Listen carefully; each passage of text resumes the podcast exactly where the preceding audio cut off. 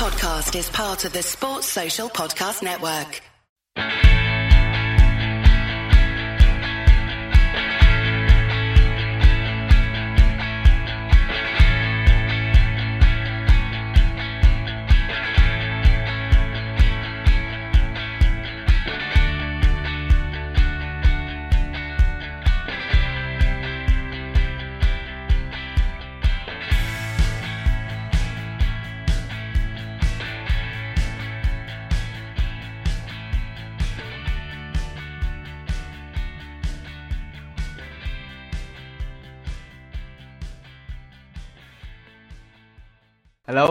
Welcome to another episode of the Strettycast. My name is Dale O'Donnell, your host, and delighted again to be joined by Mike. Mike, how are you the past week? Yeah, I'm good. I think I feel like the last week has been probably a trying one for everybody, to be quite honest. so we have football definitely coming back. We have like say two weeks till yeah. till it returns. Um, United are going to be up against Spurs by the looks of it away on a on a Friday night. You think going into that game with the the, the reports we're seeing about Pogba and Rashford back to fitness and training with the first team, it, it looks like we're going to have a, a full strength side going out against Spurs. Yeah, it seems so. Be interested to see uh, what state Spurs would be in as well because they were in a, an awful state really when um, the break happened. I don't know if is Harry Kane back fit for them now because he was injured, sure. wasn't he? I, I, wouldn't think so because there was fears that he wouldn't be even back for the European Championships if they went. Yeah. Out. So, but uh, it'd be interesting to see what kind of state they're in as well. Um, yeah, I don't know what the. Um, I don't imagine I know what the match quality is going to be like. I know there's been permission that has been given for clubs to have friendlies, um, but it has to be within a certain a mile radius. So against local teams, I mean, if I was United, um, you'd be looking at, I suppose, teams like maybe like Oldham, uh, Bolton, and um, possibly maybe if there was any kind of closed door match or another uh, Northwest Premier League club, possibly as well. Uh, maybe someone like Leeds United would be, if United could manage it, would be a really good, um, I think, friendly warm up. Judging by the social media and United's official accounts, what the players have been getting up to every day. It's just pretty much stretching. The, every, every there's, a, there's a stretch update in, uh, in picture form, and I think they can show some pictures of um, shooting or, or, maybe something different, but it's just stretching. That's all we're getting at the moment. Um, just lots and lots of yeah. Um, so yeah, so the main the main topic on this podcast today is the European Cup Winners' Cup final in 1991 against Barcelona. We're going to dive into that very shortly. Just a, a story that popped up this week, Mike. I know you enjoyed it. It's a Saúl Ñíguez um, hmm. tease. He, he he dropped a bomb on, on social media. I think it was a Sunday Sunday evening, saying that in three days' time, I'm going to be announcing my new club.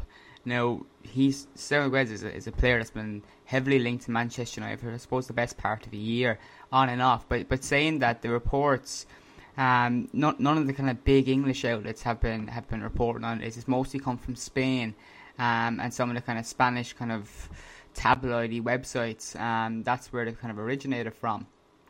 But Ñíguez has a 150 million release clause, but the reports are now suggesting that because of the coronavirus and the financial impacts that's going to have on the transfer market, they would accept something near to 80 million.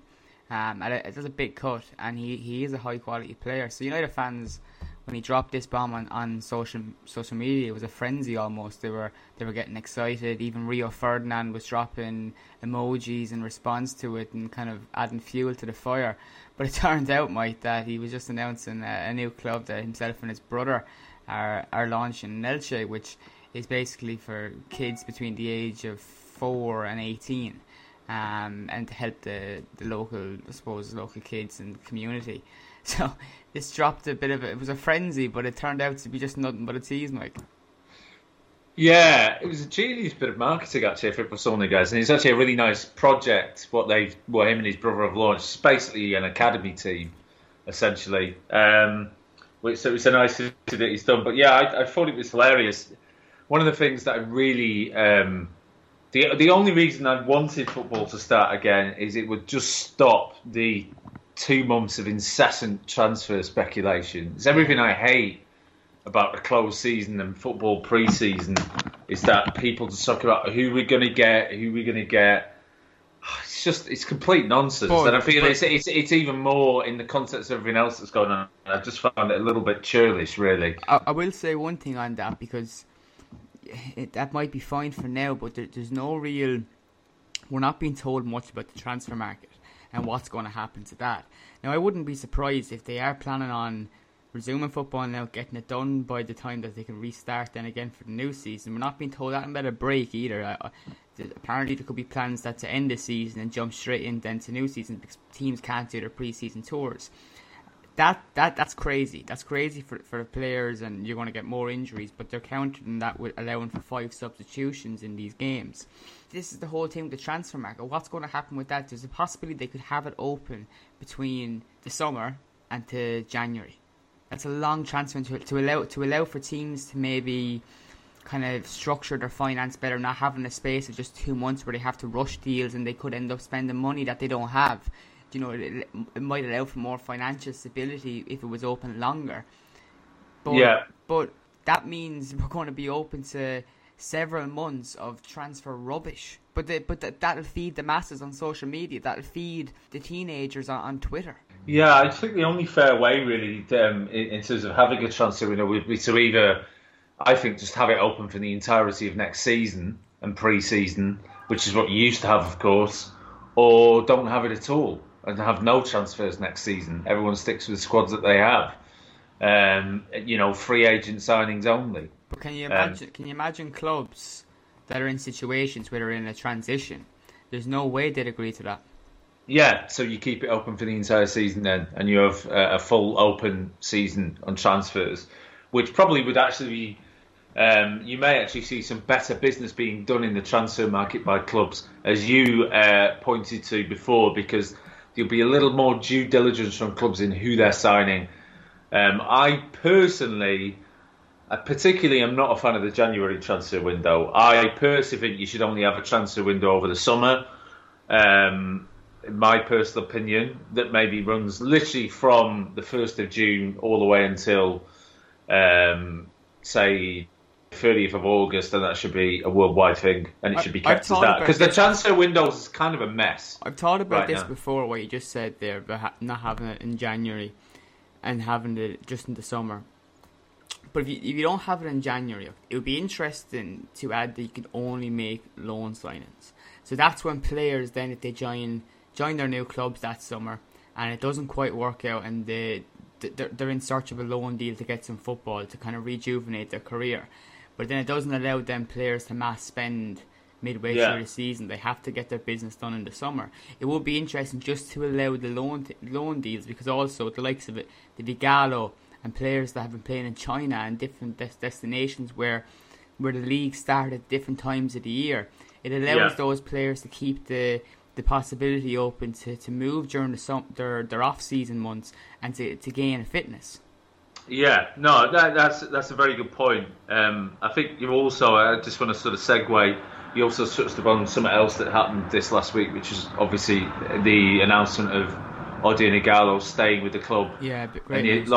It's great news. Yeah, I think one of the challenges that um, United have had to take on um, this season, and that Ole has had to take on probably more than he should have to, is to make the team likable again to the fans. I mean, that's been a big challenge because I don't really think fans have felt warmly towards the team for quite some time. And I think you look at someone like Ighalo, who clearly loves the club and just wants and loves to be there, and he's really happy to be there. And I think actually, in, what we saw of him was very, very good before the lockdown. Even if he was a bit of a last-minute signing, Four goals That- and three starts. yeah, really, really good player, you know, um, and offers something. You know, offers United something up front that they don't have, in that a more natural, in terms of that he's a more natural focal point Yeah. at the front, and um, I think there's even with Rashford fit, there is very much a place of him even in the starting eleven for games because actually you, you could quite easily have Rashford coming in off the left Well, he, he and having you Ighalo through the middle. he gives you a different outlet up front, and that's something I think Solskjaer is really needed. He need he's Yeah. he's needed a centre forward who is more maybe not as much finesse as Martial and Rashford, but someone that's more of a bully inside the box. That's Yeah. more perhaps more aggressive. That's willing to fight to get into those positions. Yeah, But I'm not going to lie and say I wouldn't have lost sleep if Shanghai were extra reluctant and said that look, unless you're going to sign him permanently, we're we're not open to a loan deal. I think I would have understood that, and I wouldn't have um, lost sleep over it if they suggested that they need a 20 billion for him. I think that Yeah, would have been a lot of money. But I wouldn't have lost sleep over. it. I'm very happy he's staying. I think he does offer us something. He's proven that in his short time at the club, and and a really important aspect is that he's someone that loves being at Man United. And as you said, Solskjaer is looking to make the team likable again. He knows if the team is at least likable, and we're not getting the results, and we have a dip in form, fans are less likely to turn. Uh, if if they if they like what they're seeing, if they're seeing a graft put in, if they're seeing the players that are wearing the shirt put a, a real graft in, that makes a difference, and that's what Solskjaer is definitely working towards—a nice, likable team. Yeah, absolutely. I- I think the, I think you mentioned maybe I misheard, but I'm sure you mentioned Louis Saha when we were talking about this before, and he's quite a similar player actually. Ighalo, he is he's a powerful player, but he is. Let's not do him a disservice. I think he's technically a very good player as well. And I always remember Louis Saha when we brought him in. He had a big impact on the team when he came in because when he was fully fit and firing, he was virtually unplayable. He was one of the best natural number nines that actually I'd actually seen when he was fit. And I think Ighalo has many of those same attributes um, about him. I know things sort of uh, basically fizzled out at Watford, but I don't know if Watford's just one of those clubs where there's a fairly sort of short period of time on on getting uh, you know players' qualities out, and with a constant chopping and changing of managers, sometimes it can be difficult for players to maintain consistent form. But I, I wonder with Shanghai whether they acquiesced in the end because Ighalo and his agent made it quite clear that look, I'd li- I, I want to go back, and I'm going to kick up a big fuss if you don't let me go back. I think there's also some ruling too with foreign players returning to China. The Chinese league, um, I think there's some, there, there may be some ban on on how long they'd have to go in and, and isolate. so Shanghai were kind of thinking, well, look, he might as well stay there if he's not going to be allowed to play. Um, but but but yeah, look, I think it's a good move. You know, I also think with Marcus Rashford now fit and training with the first team, and he's going to have the presence of Ighalo around Carrington. I think the likes of Ighalo and his experience and and the way he's come in and he he, he, he leaves off a good impression.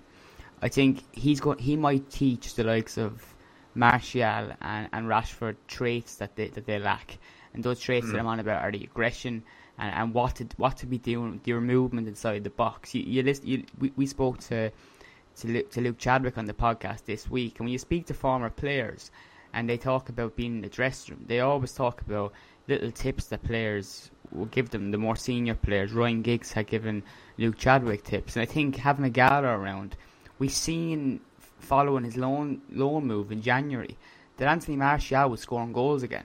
He Yeah. he, he, he was in flying form, and he, he's someone that also gets a lot of criticism, Anthony Martial, because there just seems to be this kind of kind of mini civil war on Twitter between Team Martial and Team Rashford. Like they're two fantastic players. The two players that probably need to be motivated in different ways, but. Rashford really stood up to the plate this season before he picked up his injury. I can't Yeah. wait to have him back. And, and Martial seemed to get a kick up the backside when Ighalo came in, and, and that's that's what Solskjaer wants: players fighting for their place. And if they can learn a bit from Ighalo, it's a super move from United to get him in until January. Yeah, I agree. I think the thing with Martial is, you know, obviously, um, you know, I, I think you know managers need to be able, good managers need to be able to understand they need to take different approaches with different people.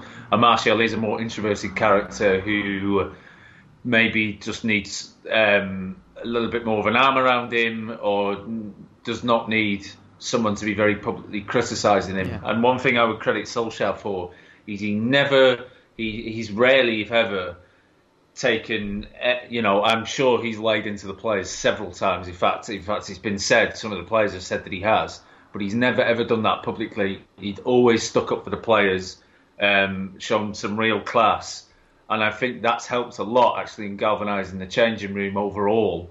In that it's built a bit of a siege mentality, in the players will go, okay, we know business is going to be handled in house, but I also know that you know when I make a mistake, I'm rather than me being slated in the media, I'm going to give an, a be given the opportunity to work hard on the training ground, get on with that work, and prove myself and get back into the team. And I think that's been a big thing for why we see Martial get better because it's well, I'm sure he may have had there may have been I'm sure there was some stern words from Solskjaer and the coaching staff towards him, but it was done behind closed doors. Mm. And I think it's always better to do this stuff behind closed doors because I just think slaughtering people publicly, you know, it's almost tantamount to bullying for me. You know, the way that Mourinho used, was handling some players was, was just you can't. It's beyond the pale, and it really wrecked any. It wrecked a lot of the morale in the changing room. So, yeah, and uh, you know, experience, and um, I think United maybe needed a little bit of an experienced head with Ighalo coming in as well, and I think that's why Maguire also brings some of that experience as well, which is why Solskjaer gave him the captaincy because it was he recognised this was a guy who has some experience. He's played in the World Cup for England. He's a key part of a of a good national team. He's a key part of a good Leicester side. This is a guy that I need to be, you know, um, this is a guy who's going to be able to step up and lead the team, and I think that's what Solskjaer is looking for. And I think that's why Bruno Fernandes has been a help as well because you see him. He's a guy who's got senior experience and he's also someone who is willing to put himself out there as someone who leads by example and by the way that he carries himself. You mentioned a, a, very important aspect of Solskjaer's management here about the way in which he, he deals with such situations and doesn't go publicly. I don't particularly have a problem with a manager going public, but, but I, I, I can't I can't discredit Solskjaer on what he's done thus far.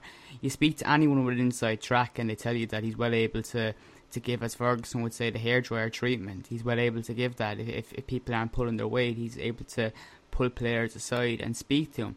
But it's the, it's, it's the manner in which you do that, and I think certain managers have been able to pull off being very um, headstrong uh, and such. You know, Mourinho at Chelsea, it worked in his favour. Mourinho at FC Porto, it worked in his favour. It doesn't always work, and I think United post Ferguson had had characters come in. You had Louis Van Gaal, you had Jose Mourinho, who I think have reputations within the game.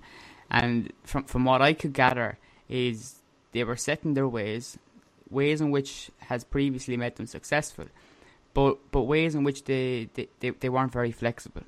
And I think if, if you get gather stories of, of, of players and their dealings with managers, players are very different people. You have a squad of 23 or so men. Everyone is different. And I think what I can gather from Solskjaer so far is he knows who he can push buttons with, and he knows how to keep people on side. And you have if you have players with that mentality and they're and they're fighting for, for you, that, that that's not too different to what Alex Ferguson had. You know, Alex Ferguson was able to give the hairdryer treatment. He would go public at times, but the players always had respect for him. There was more to there, yeah. was, there was more to him than being let's per se a, a, mo- a moody Mourinho.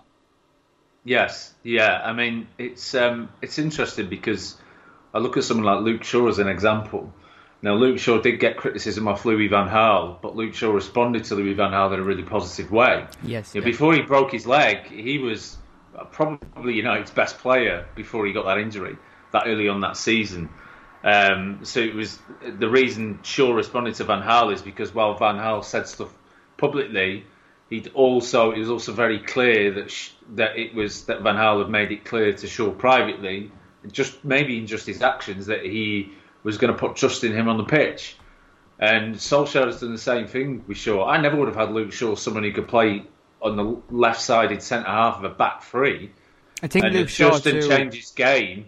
And suddenly, I've seen a guy. He's like a trans. He's completely transformed. He can, he acts in a completely different way to what he used to. He's obviously he's a little bit older, I think, which helps a lot. But he seems to um, he he seems to be a little bit. I don't know quiet in terms of not talking, but in terms of um, he seems to lead a little bit more by example, um, just by again how he carries himself and how he conducts himself and the way he's developing his game. Now that's that's a big that's a big thing, and I'm looking at what Solskjaer is doing with players. What I've liked is that he's encouraging them to develop their game. I look at someone like Fred, who was written off by failure. But Solskjaer Mike, stuck with him publicly and always And look at Fred now. Fred is someone that United fans have become really fond of because he's been a good player. Well, you've got to remember too, footballers aren't tuned like robots. People like to think they are. People like to think when a player comes, human beings. Yeah, the, the, people like to think that they come when they join a club that they're they're tuned also almost manufacturally and then they and they, they they've all the good habits. And that that certainly was not true with Luke Shaw. Luke Shaw came to Manchester United with, with a number of bad habits. Um, there, there, were things at Carrington in which Louis Van Gaal had to pull him aside and, and, and, and cut, and not only cut for Luke Shaw, but ensure that fizzy drinks and all that and chips weren't to be had at, at Carrington anymore. He made those decisions to better one player, and I think when, when you listen to Luke Shaw now talk about his time under Van Gaal, Van Gaal the disciplinarian, but but in a huge way, Shaw has a lot of respect for him. And, and, and Van Gaal knows how to handle young players. Yeah, he's always been very good at that. He seemed to be able to, even with a disciplinarian, but the way he did it was that young players responded to him, and I think they responded to him because he gave them time on the pitch. He would play them. He's like Van Gaal would say, if you respond to this, what I'm telling you, you are going to play. Yeah.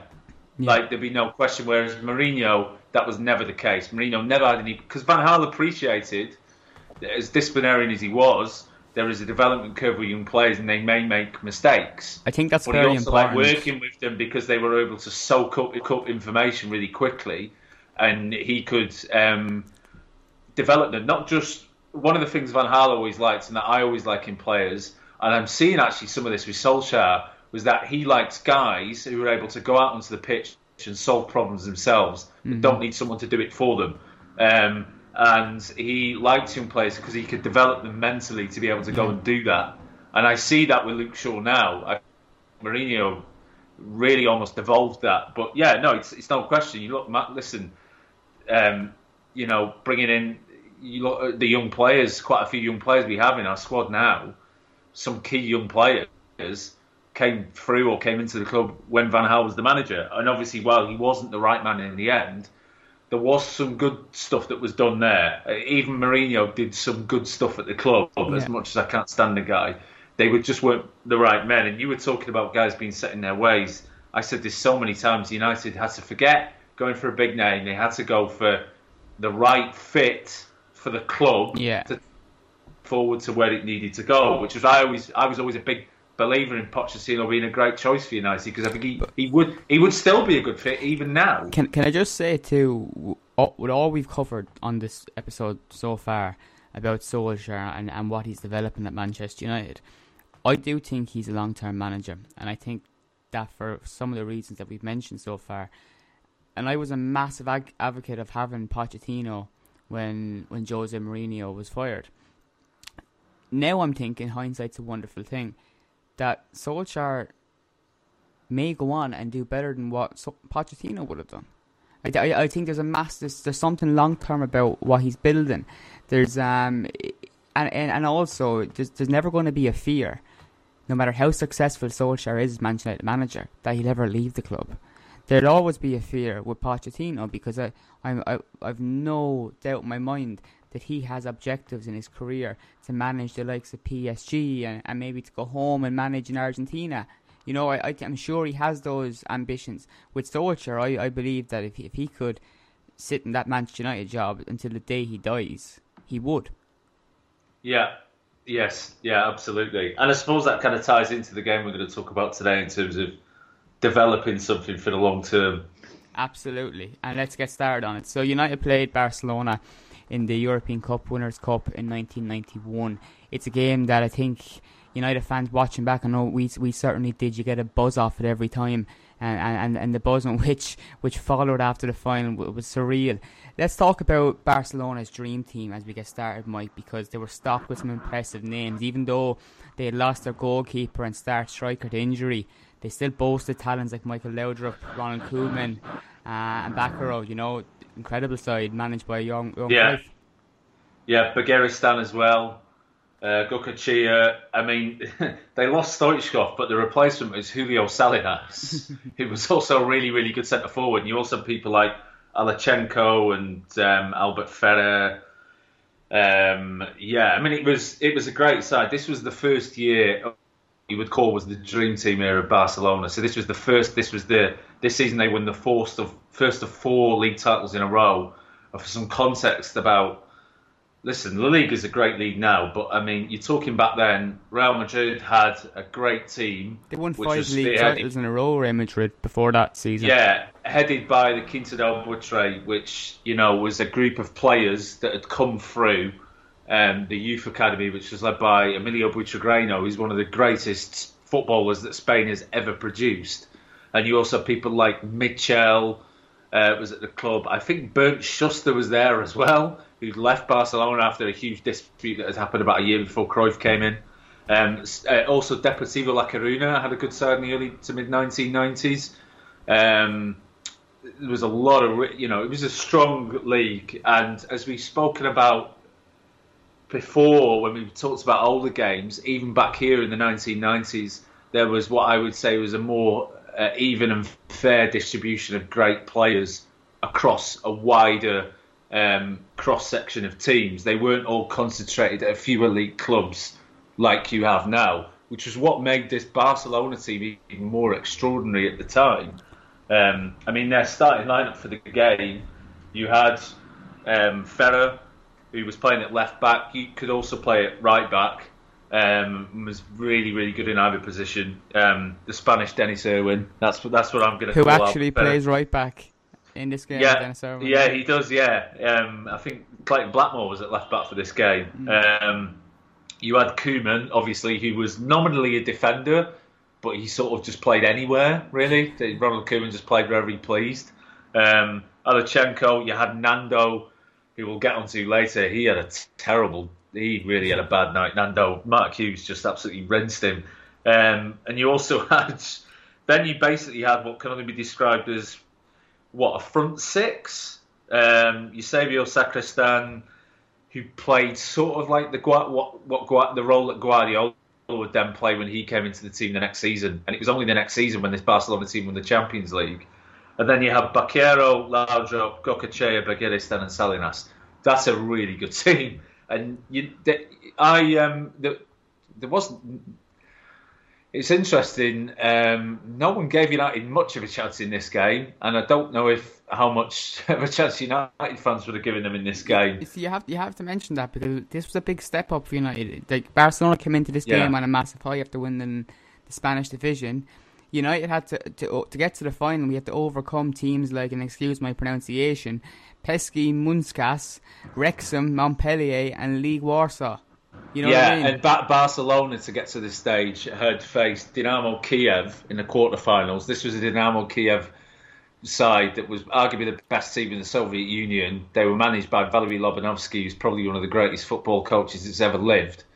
Um, and then in the semi-finals, they faced the Juventus team, which I believe had Roberto Baggio in it. So they had a tougher run to this final than we did. That's for sure. But just to say this to add some context to, to the match as well, around twenty five thousand United fans travelled to Rotterdam in the pouring rain for this game. The weather wasn't very good. Uh, it was the first season English clubs have been allowed back into European football after a yeah, five year right, ban. Yeah following the Heysel disaster. So, like, you'd imagine going into this game, the authorities and the police would have been nervous about how the United fans were going to behave. But I did look into it and I checked any reports from back in 1991. Uh, it showed that they had nothing to be worried about. I think, um, I believe, now I know a couple of people, including an uncle that went to this game. Um, my dad didn't go, he couldn't go. I think he was sort of in a quite a lengthy spell of unemployment at this point, but um, I believe the uh, just down the road in Amsterdam, I believe the red light district did roaring trade in those few days. Um, I've been reliably informed. Um, I mean, I don't know. You, you, may, I think you may have read the same piece I read, which was Andy Mitten's piece looking back at the game in the National, which is a really, really good piece going back. And um, I mean, he was on a podcast recently talking about the game and just the whole week and everything. Um, you know, and the atmosphere at the game. I, I love the De Kuip Stadium. It's a great stadium. It's it, it, produces a fantastic noise, but it did feel like a home game for United. Like I know it says twenty five thousand, but it felt like there was more. They certainly heavily outnumbered the Barcelona fans. I think it was yeah. at least two to one. And you really got that in this game because the noise from the United fans oh, the was incredible. Yeah, oh, absolutely. it was astonishing. absolutely astonishing. And um, yeah, the pouring rain. Um, we, can't, we, can't, we can't really we can't really talk about this game at all without mentioning, of course, the piece that was published today by yourself on on StrettyNews.com, the icons of Old Trafford with Mark Hughes. Um, it's that's an unbelievable story, really. It's kind of a love hate affair, but hate hate's a strong word. I don't I don't think there's any kind of hate here because it's more of an antipathy, I think, yeah, rather than a hate. Absolutely. I think, but he, I think by the time he left Southampton, um, I feel everyone felt that way towards him because we just wanted to see the back of him for a while. but he was he was he'd had a miserable spell at Barcelona. He went over there. I'm not really sure when you. It depends who you were to speak to about it, but Hughes maybe didn't go to Barcelona entirely willingly at the time. Um, so Terry Venables had not long been in charge. He brought Gary Lineker over as well. I think Steve Archibald came in, the Scottish centre forward. He did really well at Barcelona around the same time. So there was a decent British contingent that he brought in at Barcelona. But Lineker and Archibald did really well. Hughes had a miserable time. I mean, he scored four goals, and then um, the next season, I mean, he wanted to go. Uh, he was loaned to Bayern, and he started to sort of get his form back at Bayern Munich. Just, um, just to give another mention to Andy Mitten on the United We Stand podcast, he had Mark Hughes on as a special interview there last week, and he spoke briefly about his time at, at Barcelona and the difficulties. And it had a lot to do with the way in which he played, which he describes as United fans would, would know what he's talking about, and the way he, he was as a centre forward. That was never going to work in Spain, and and it wasn't yeah. too it wasn't too long before the defenders in which he was facing caught on to the fact that they could they could kind of take advantage of the way he wanted to play uh, and be sneaky. As a lot of people would say, you watch the way um, Sergio Ramos plays, um, or you might describe it, but but they, they caught on to him, and that made his his that kind of had his career hit kind of a standstill, and he, he needed something different. So the return to United kind of gave him that, and that's what this match. To be honest, if you look back and you consider Mark Hughes' career, this is the most important game of his career. Absolutely, and that was why my piece it was almost the centre point and and the pivot for that whole piece. I wanted to really focus on that more heavily in his playing career, even though he was fantastic in the two seasons that we won the league, the back-to-back league titles, and the double in the partnership with. Well, it wasn't even a partnership. It was, you know, it was essentially a. It, it, it was like a, an attacking quartet, basically, of Kanchelskis, Giggs, Cantona, and Hughes but I mean, some of our younger listeners, and I did want to mention this in the piece, but obviously there was only so much I could get in, who may not have seen Hughes as a player or only saw him at the end of his career where he was more of a deep line midfielder. Hughes is very similar to Didier Drogba was a very similar player to Mark Hughes. Very, very similar. Can act as a physical focal point of the attack, but also very clever, off the ball movement, outstanding, great timing, um, fantastic technique. Um, and just like a bloody mindedness. Uh, you know, I always think, and the reason, and Drogba had many of those qualities. Now, I know Drogba could be more of a shit shithouse, but Mark Hughes wasn't wasn't exactly. Um, he wasn't averse to maybe um, slyly elbowing opposition defenders when he was off when the referee wasn't looking. But that was just how it was then, you know. And forwards had to give that out. Hey, Alan Shearer used to do it as well, and Alan Shearer talks about the treatment that uh, and Ian Wright was another one who I, am a big fan of Ian Wright, and, and those guys always said the treatment we got off the defenders. It's like you had to give that back because otherwise you would get eaten alive. That was what would happen to you. So Hughes was a product of that environment. You know, he came into the United team in the early to mid '80s as a, as an academy player, hmm. and you know he was basically put straight in by Ron Atkinson. He at that point the, the partnership was Frank Stapleton and Norman Whiteside and Norman Whiteside was this. Norman Whiteside was an incredible talent, but he's, he had some terrible injuries that finished him. Had he had he not, he would have. Um, he may have still been in the United team when we won the league. I mean, that, that he would quite conceivably have still been there. Um, but he was moved into midfield. You know, United fans are thinking moving him into midfield, but it was Syd Owen who was the youth coach who'd said to Atkinson to who'd moved Hughes up front because he was a midfielder but thought he'd be better front. And um, the way he's able to, obviously, all of those attributes that he had, he was able to then work as, as, almost a sounding board for other attacking players. And I think you saw that in this game, especially Lee Sharpe and Brian McClair, who were able to run off him.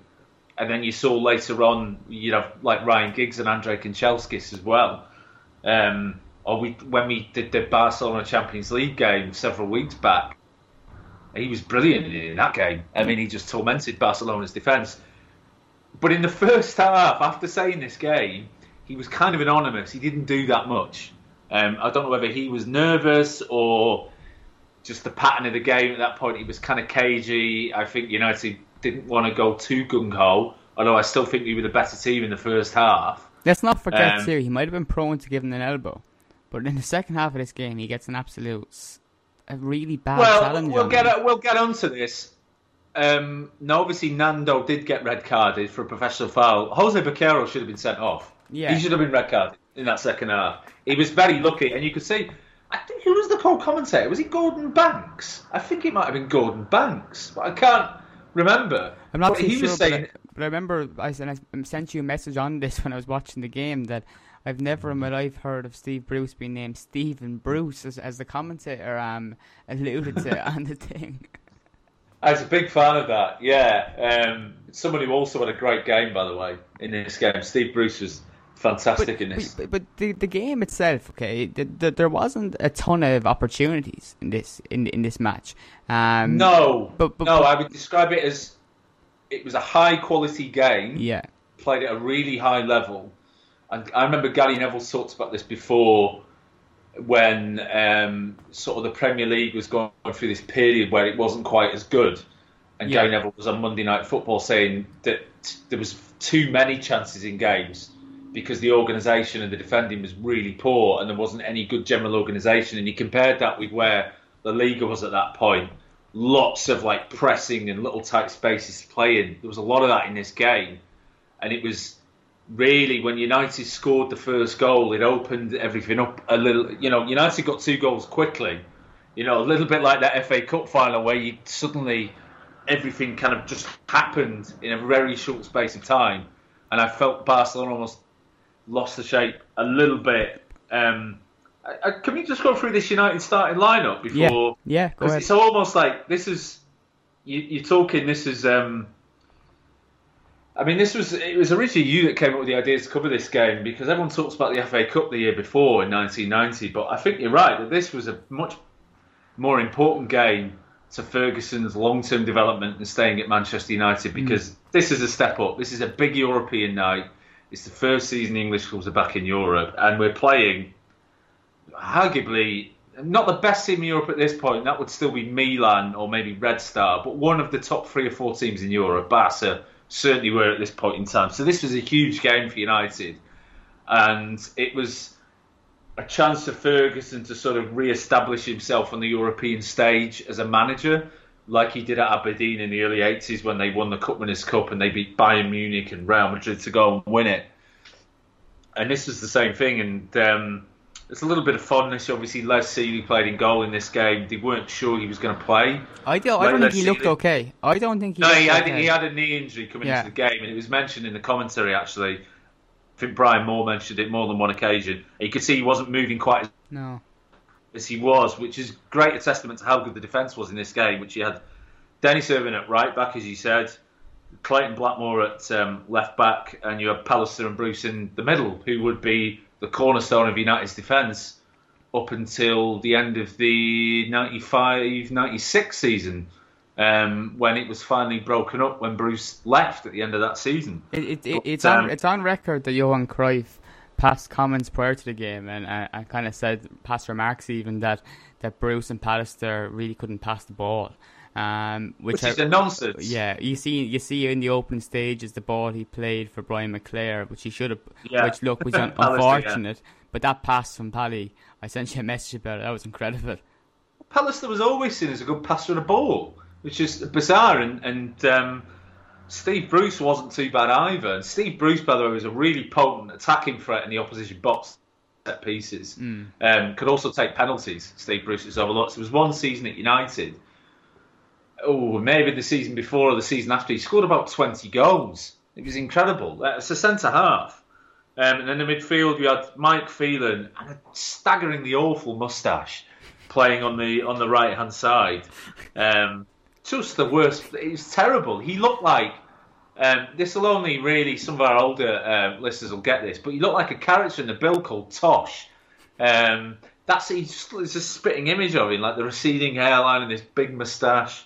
Um, he looked he looked like he walked out of a seventies t- uh, TV cop show. And then you had Lee Sharpe on the left, who people forget Lee Sharpe was a really important player for United and was sort of a key in United becoming the best team in the country. Um, even if maybe I think the thing with Sharpe was he maybe didn't kick on and become the player that we all thought he was going to. He didn't quite make that leap that maybe somebody like Ryan Giggs did. Um, and then a fantastic midfield pair of Paul and Brian Robson, who was just Yeah. brilliant in this game. Fan- just you know, two incredible all-round. You know, you talk about what midfielders could do. These two guys could do it all. They could do everything you needed to. I would say technically Robson was the better footballer of the two. I think. Um, and the pass he lays on for the second goal is just one of the best Oh, passes of yeah. football I've ever seen. Far, Um, and then- far superior in a technical sense. Yeah, oh god, yeah. I mean, Ince was still excellent. Mm. Don't get me wrong. And, and like I said, they were someone who could operate as holding midfielders, and they could operate as attacking midfielders. They could operate as playmaking midfielders. They could do anything that you needed to do. Um, and then you had Mark Hughes and Brian McClair up front. Sort of a 4-4-1-1, I think, would be the best way to describe how United played. But which is sort of the default Ferguson. Everyone said 4-4-2, but it was always with Ferguson. He preferred the 4-4-1-1. He liked to have a guy up front and someone playing just off him to drop between the lines, which is what McClair used to do. He could drop back into the lines and then make like runs into the box um, that couldn't be picked up by defenders. And obviously, Brian McClair would become more of a squad, squad player, and he wasn't as good as Cantona or Teddy Sheringham that would come in later on. But he was still a good player. He was a good pro, and he's a great player to have in the squad. Um, so I looked at that and was like, actually, that's not a bad team that United had out in this game. There's seven really good players in there. Well, we must I- must add too. It's not a bad team, but it can't really be considered either. Can I consider it a great team and considering that it wasn't winning league titles yet? It No, would. It would, it would the following season. Yeah, exactly. It was on the cusp of becoming a, a, a world class team, I believe. Yes, I think so. And obviously, the, the season after, where they blew that lead in the league against Leeds United, um, a league title that they should have won, but they didn't score enough goals. Was the long and short of it. They had a great defence. They had the best defence in the league, but they didn't score enough goals, which was. Um, and you know, people, even though Cantona himself was not a 30 goal season player, what he was able to do was able to open up a game to give other players the opportunity to score and obviously Andrei Kanchelskis was a more potent goal threat than Mike Phelan, to be quite blunt about it. Um, Phelan was more of a he was a workhorse, he was a runner. You know, he was a good guy to have in the squad, close people down, work hard. But Andrei Kanchelskis was just a different level of footballer completely. So it was kind of it was a good team missing two or three pieces to really make a step up. It's, I feel it's almost a little bit like where United are now and they finished sixth in the league this season. United they didn't have a great season. Um, I think there was still a level of pressure on Alex Ferguson, but it was stuff like this that maybe alleviated that pressure. It was the fact that we could go out and go toe to toe with a team like Barcelona, who were a great team, and we could beat them. It was showed that there is something there. It just needs a little bit more time. United were the, the better team in the first half. Um, the game remained goalless, but it took 23 minutes for the first goal to, to come. Um, they got the reward after a lot of hard work, and I suppose it came through from Hughes being fouled on the, on the edge of the box. Barcelona weren't really holding back, were they? There was a lot, lot of challenges going in, which I think we, we'd agree were rough. Yes, very much so. Um, Barcelona were the dream team, but they didn't mind giving people a kick. Um, I mentioned Julio Salinas. He was a pretty physical centre forward. Julio Salinas is Basque, and the Basque region tends to produce specific types of. They do have always traditionally valued physicality and aggression and athleticism, and that is what they'd always brought to the Spanish setup.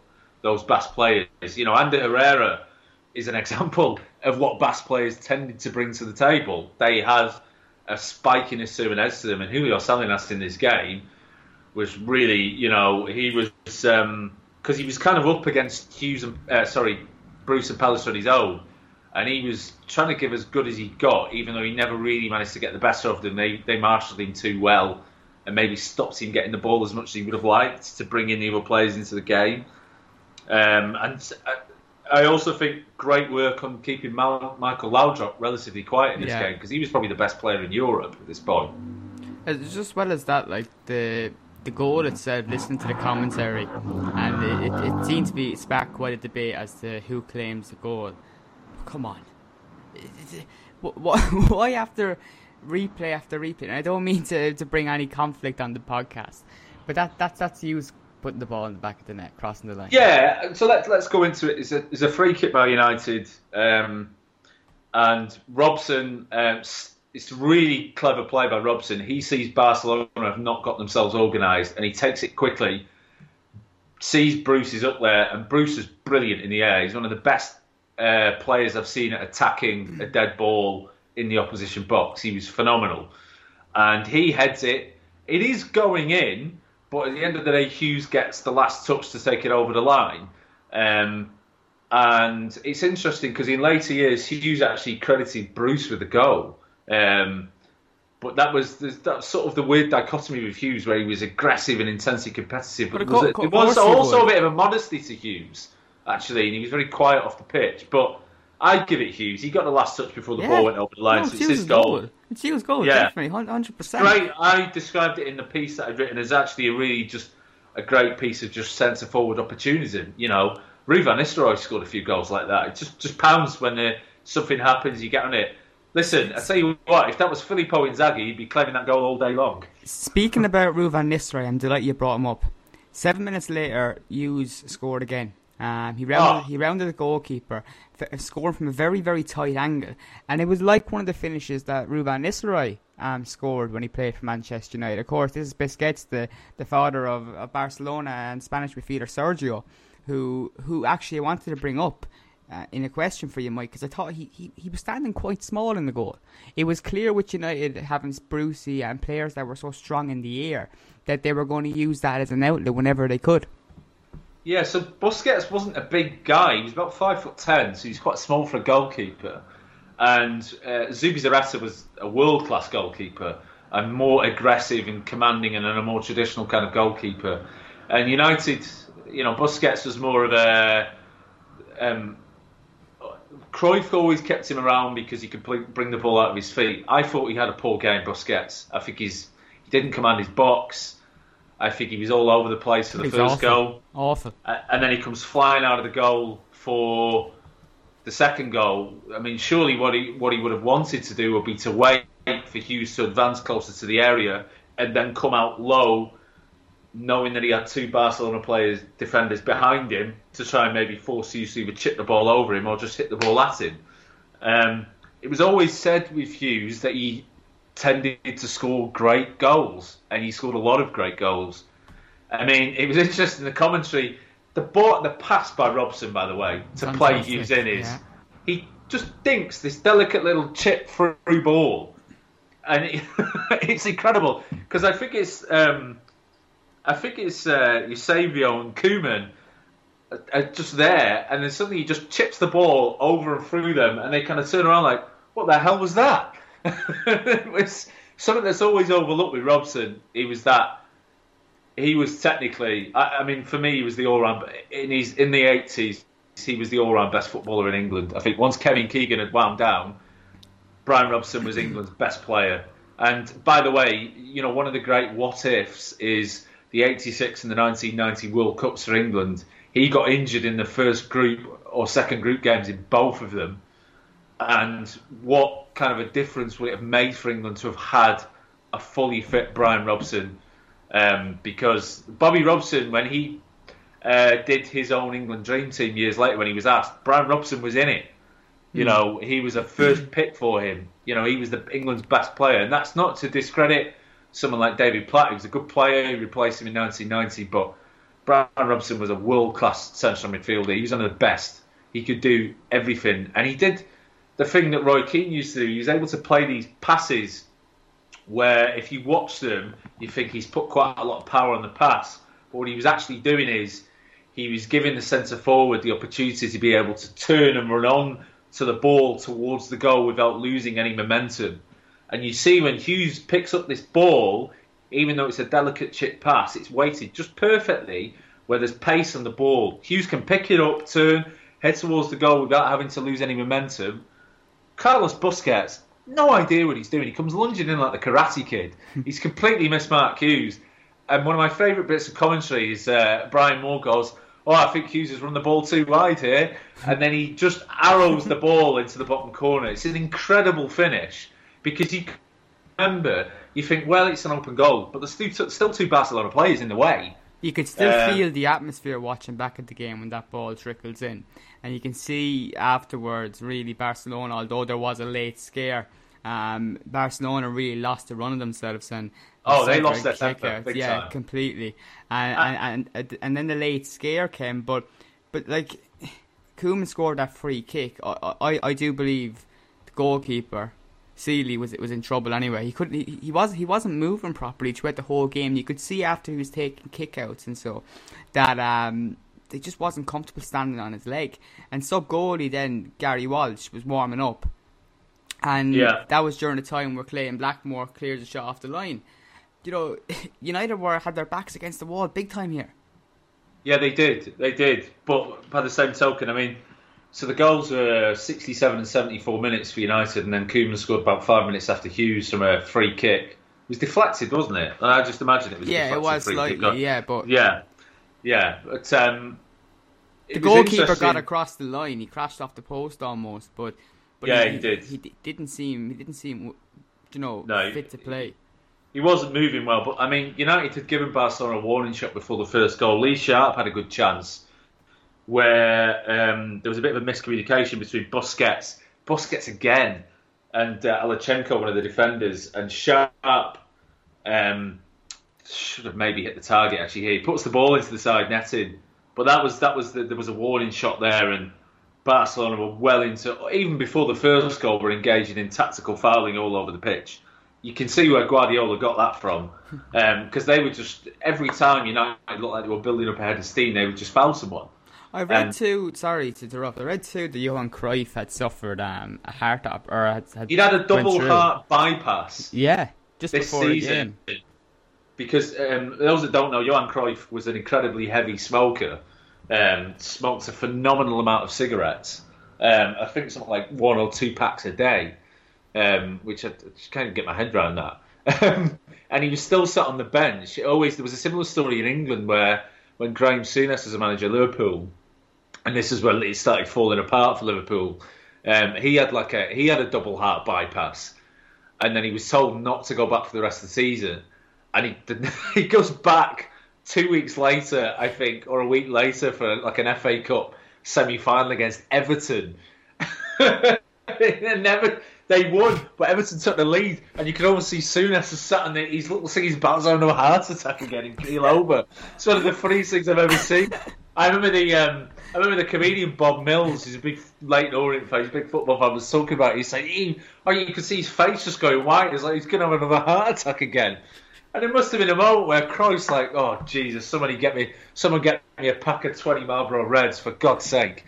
Especially when you've got the second one, because I love Hughes' celebration. He just kind of, he just sort of trot, he gallops along to the United fans, which are, to be honest, about two thirds of the ground, and just kind of thrusts his arms into yeah, the air, standing there. it's just like he is loving this. He's absolutely loving this. And then Barcelona just proceeded to try and kick the shit out of him. I mean, literally a minute after the goal, Jose Bakero. Yeah. I mean, he tries to injure Mark Hughes here. I thought he tried to injure him. It was a really, really nasty challenge, and how he didn't get it, he got a booking, which means the referee saw him do it and punished him. And I'm like, it was a red card. It's like two Dif- red cards. Different times, different times. A lot of the stuff that you see go on in this game, and I really enjoyed that. Yeah, but, it, it. I know that. But even then, the commentators were saying he is very lucky to oh, be. Oh, of course, but but that's what I'm saying though. It, that was an aspect of that I'm gathering from watching these games that we're doing. We're doing most weeks now. that Yeah. I'm really enjoying it is, is that kind of sense of these guys But are know- really working hard. You know, it's a tough, tough game. You know what really made me laugh about this was that he does that, and then Brian Robson decides he's going to exact retribution by kicking Eusebio Sacristan up into the air about a minute afterwards. Who then gets a yellow card for that. so it was like, okay, you're going to put one of my players. I'm going to kick one of your little small midfielders halfway into the stands for it as revenge. It was like that's what you're going to get, and um, yeah, and, always, there was almost a bit of a retribution about the free kick that we conceded when they scored. I think it was Insel Robson again. He's booted one of the Barcelona players because there was another couple of chat. I think Salinas put one in on Hughes as well. I don't know what Salinas was doing back there, but he put one in on Hughes as well, and he didn't get a bucket. He was quite lucky. And then so we, we just booted one of the other Barcelona players on the edge of the box, and they scored again. And yeah, you're right. There was a back to the wall stuff I think for for a while until United play a ball through. Um, Hughes evaded what can only be described as an attempted assault by Albert Ferrer, who just missed him completely. He sort of caught him a bit, but you know, the reason I think the people, even the commentators, thought the Bakero one was so bad. It's like you've managed to leave Mark Hughes on the ground, which is not an easy thing to do. You know, he was not someone that would go down holding his leg if you if you put one in on him because he would just put one back on you. He avoids that, and then Nando, he just basically wrestles him to the ground. He just like jumps onto his back and just pulls him and pulls him, and it's funny because for about five yards, Mark Hughes still refuses to go down. Nando's like hanging off the back of him until eventually he manages to get him down. I don't even think he even waited for the referee to send him off. I think he knew immediately. He was like, as soon as he did, he was like, "Oh, this is a red card." But it was. I kind of get why he did it because Hughes was in. He he would have scored. I think that would have been a hat trick had he gone in for it than the goalkeeper. Because I think he'd had. I think mentally, I just had this vibe that Busquets was just shot. So if Hughes had got him for a one-on-one, he would have scored. And I think Nando knew that, and he was a good defender, Nando. But he was like, all I can do at this point is fouling because he was galloping away. but it was that's how strong Mark Hughes was. He's got another full-grown man just hanging off his back for about five or six yards, and he still refuses to go down. It's just one of my favourite. It's one of my favourite red cards ever. Um, I think along with um, a United Arsenal game where Mikael Silvestre headbutted Freddie Ljungberg and busted his nose. I think I think it's important to stress too. We did mention that this was the cusp. United being on the cusp of, of Ferguson's greatest years, the this real start of success under his reign, and and the buzz in which you see after the match, the United had had, come out of the game victorious. You know, it, it, we did go on to, to great things shortly after. We were second in the league the, the following season. Yeah, won the We League Cup, I think, as well. The league after as well. champions in, in 1993. You know, so th- this was the, the start of something special. Yes, I think so. I think so more so than the FA Cup actually, because I, I wonder whether we if we'd have not won the Cup Cup this year, whether it would have been the same. But it was we'd suddenly Ferguson was getting the players into the pattern of always competing and winning silverware every season. And, and, and the thing too, I want to I want to put it this way as well because you look at what Sir Matt Busby did in 1968 and and United becoming the first English team to win the European Cup. With with Ferguson winning the Cup Winners' Cup, it was almost like it was that kind of moment for him. It was a start. The United were stamping their authority on Europe, becoming the in in the first season after that they're allowed back into Europe after the Heysel disaster and winning the Cup Winners' Cup. That was a massive statement for Ferguson. Yes, absolutely. Um, you know, and it was again um, him beating, you know, him going into a final as an underdog and winning. Um, and I think he, I think he, you know, he really liked that aspect of it as well because he liked to be able to build a siege mentality, um, which would then get the players just thinking we're gonna. No one thinks we can win, so we're gonna make sure we we put one in. I feel like I Um, want to do a Roy Keane moment there with that phone ringing. You're not going to answer it. You're just gonna let it ring out. Oh yeah. It could be, it could be Solskjaer.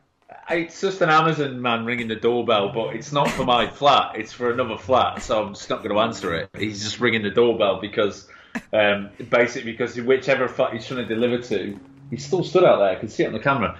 whatever flat he's trying to deliver to hasn't answered the buzzer. But you know, I'm busy. Um, Any other notes from this game, Mike? Before we wrap it up. I think Ferguson's tactics are absolutely spot on in this game. Mm. He played this game brilliantly. I think Ferguson, in the reason the first half was a bit cagey, because that was exactly how Ferguson wanted to do it. We've spoken about before. Ferguson's biggest strength was his flexibility and his versatility, and his ability to be able to come up with different game plans for different games. And you could see that here. It's sort of one of the things I would highlight. Somebody didn't feature in this game was Neil Webb. when Neil Webb was brought to the club, he was not only seen as the future of the United midfield, he was seen as the future of England's midfield. He was seen as a future England captain. Yeah. And it just never worked out for him in the end. I don't really know why. Um, I think maybe, and even though I was, I think I was four years old when this final happened, but I think if you maybe spoke to United fans who went to games regularly, they'd be able to tell you why it never worked out because he was brought in. Oh God, he was brought in. I want to say around the same time as he came in the same summer as Paul Ince. He came in the same season. Actually, him and Ince came in the same season. But it was interesting how Webb never kicked on, whereas Paul Ince did, and it's just one of those sort of sliding doors things that you know that was pretty much the end for him as a United player. You know, he didn't feature in this game, and Ince and Robson was cemented really as the partnership for Manchester United going forward until obviously Roy Keane came to the club two years later. So basically, as a direct replacement for Brian Robson. But that was originally what Neil Webb was supposed to be. He was supposed to be Robson's replacement, but it just never happened. It never happened, and um, I think that was one of the notes, one of the main notes, two of the main notes that I have from the game. I think the only other thing that I would say was um, for me, obviously, the took Mark Hughes. He was absolutely brilliant, and clearly you could see in the second half was really relishing being the centre of attention in the game. But I just thought Brian Robson was absolutely magnificent in this match. He was incredible. No, absolutely. I think I, re- I really enjoyed looking back at this match and, and the 1977 FA Cup final we did last week, and I think we're going to do another game next Thursday, Mike. Um, I'm going to let that open to some of the listeners on, on Twitter. If you can follow us at, at the Strettycast and let us know what game. Um, otherwise, we'll come up with one anyway because I, I do look back. I do enjoy reflecting on these games and seeing certain figures that we kind of that we've seen in the icons of Old Trafford series. But but looking back at a full match and seeing him in full flow, you mentioned Robson, Ince was fantastic too.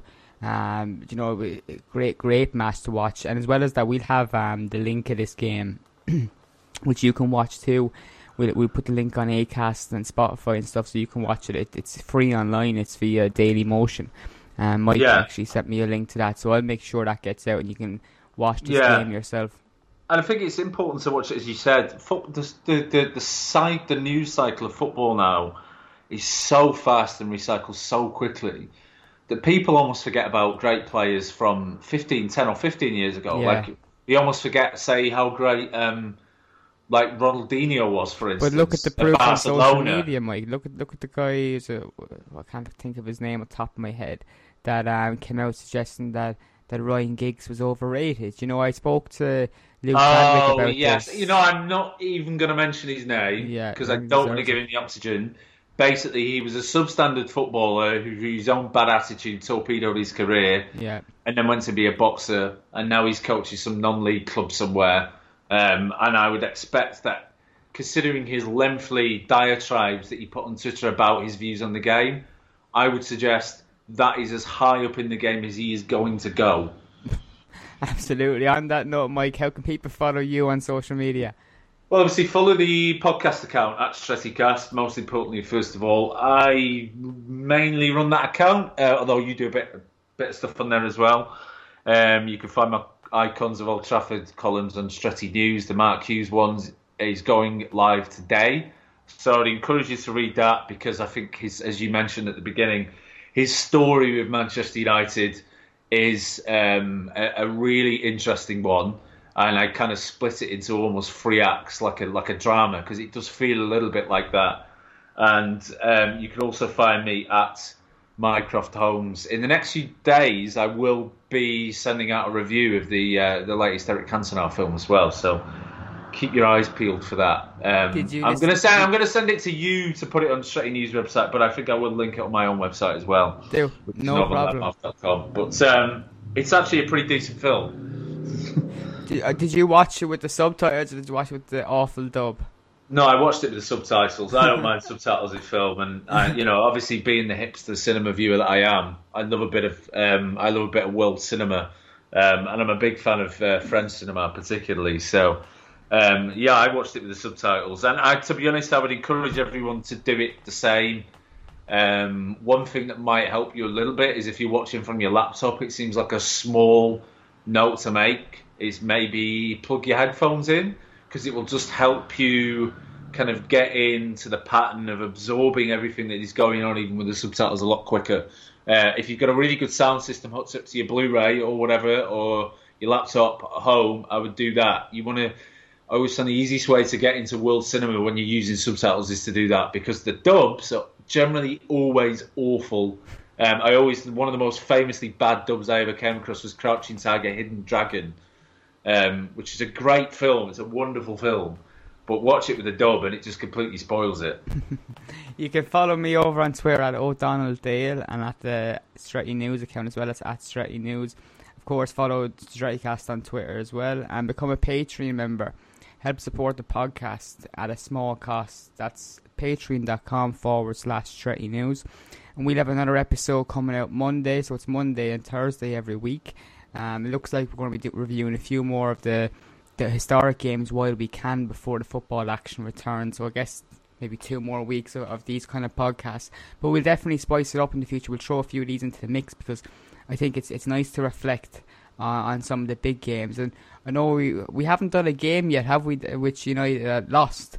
So we'll have to, we'll have to throw one of them into the mix. I suppose. Oh, you mentioned one and um, I think yeah, we should cover it, but I just remember how angry it made me when I watched it. If it's the FA Cup final that we mentioned, yeah, briefly the other day, because it. Yeah.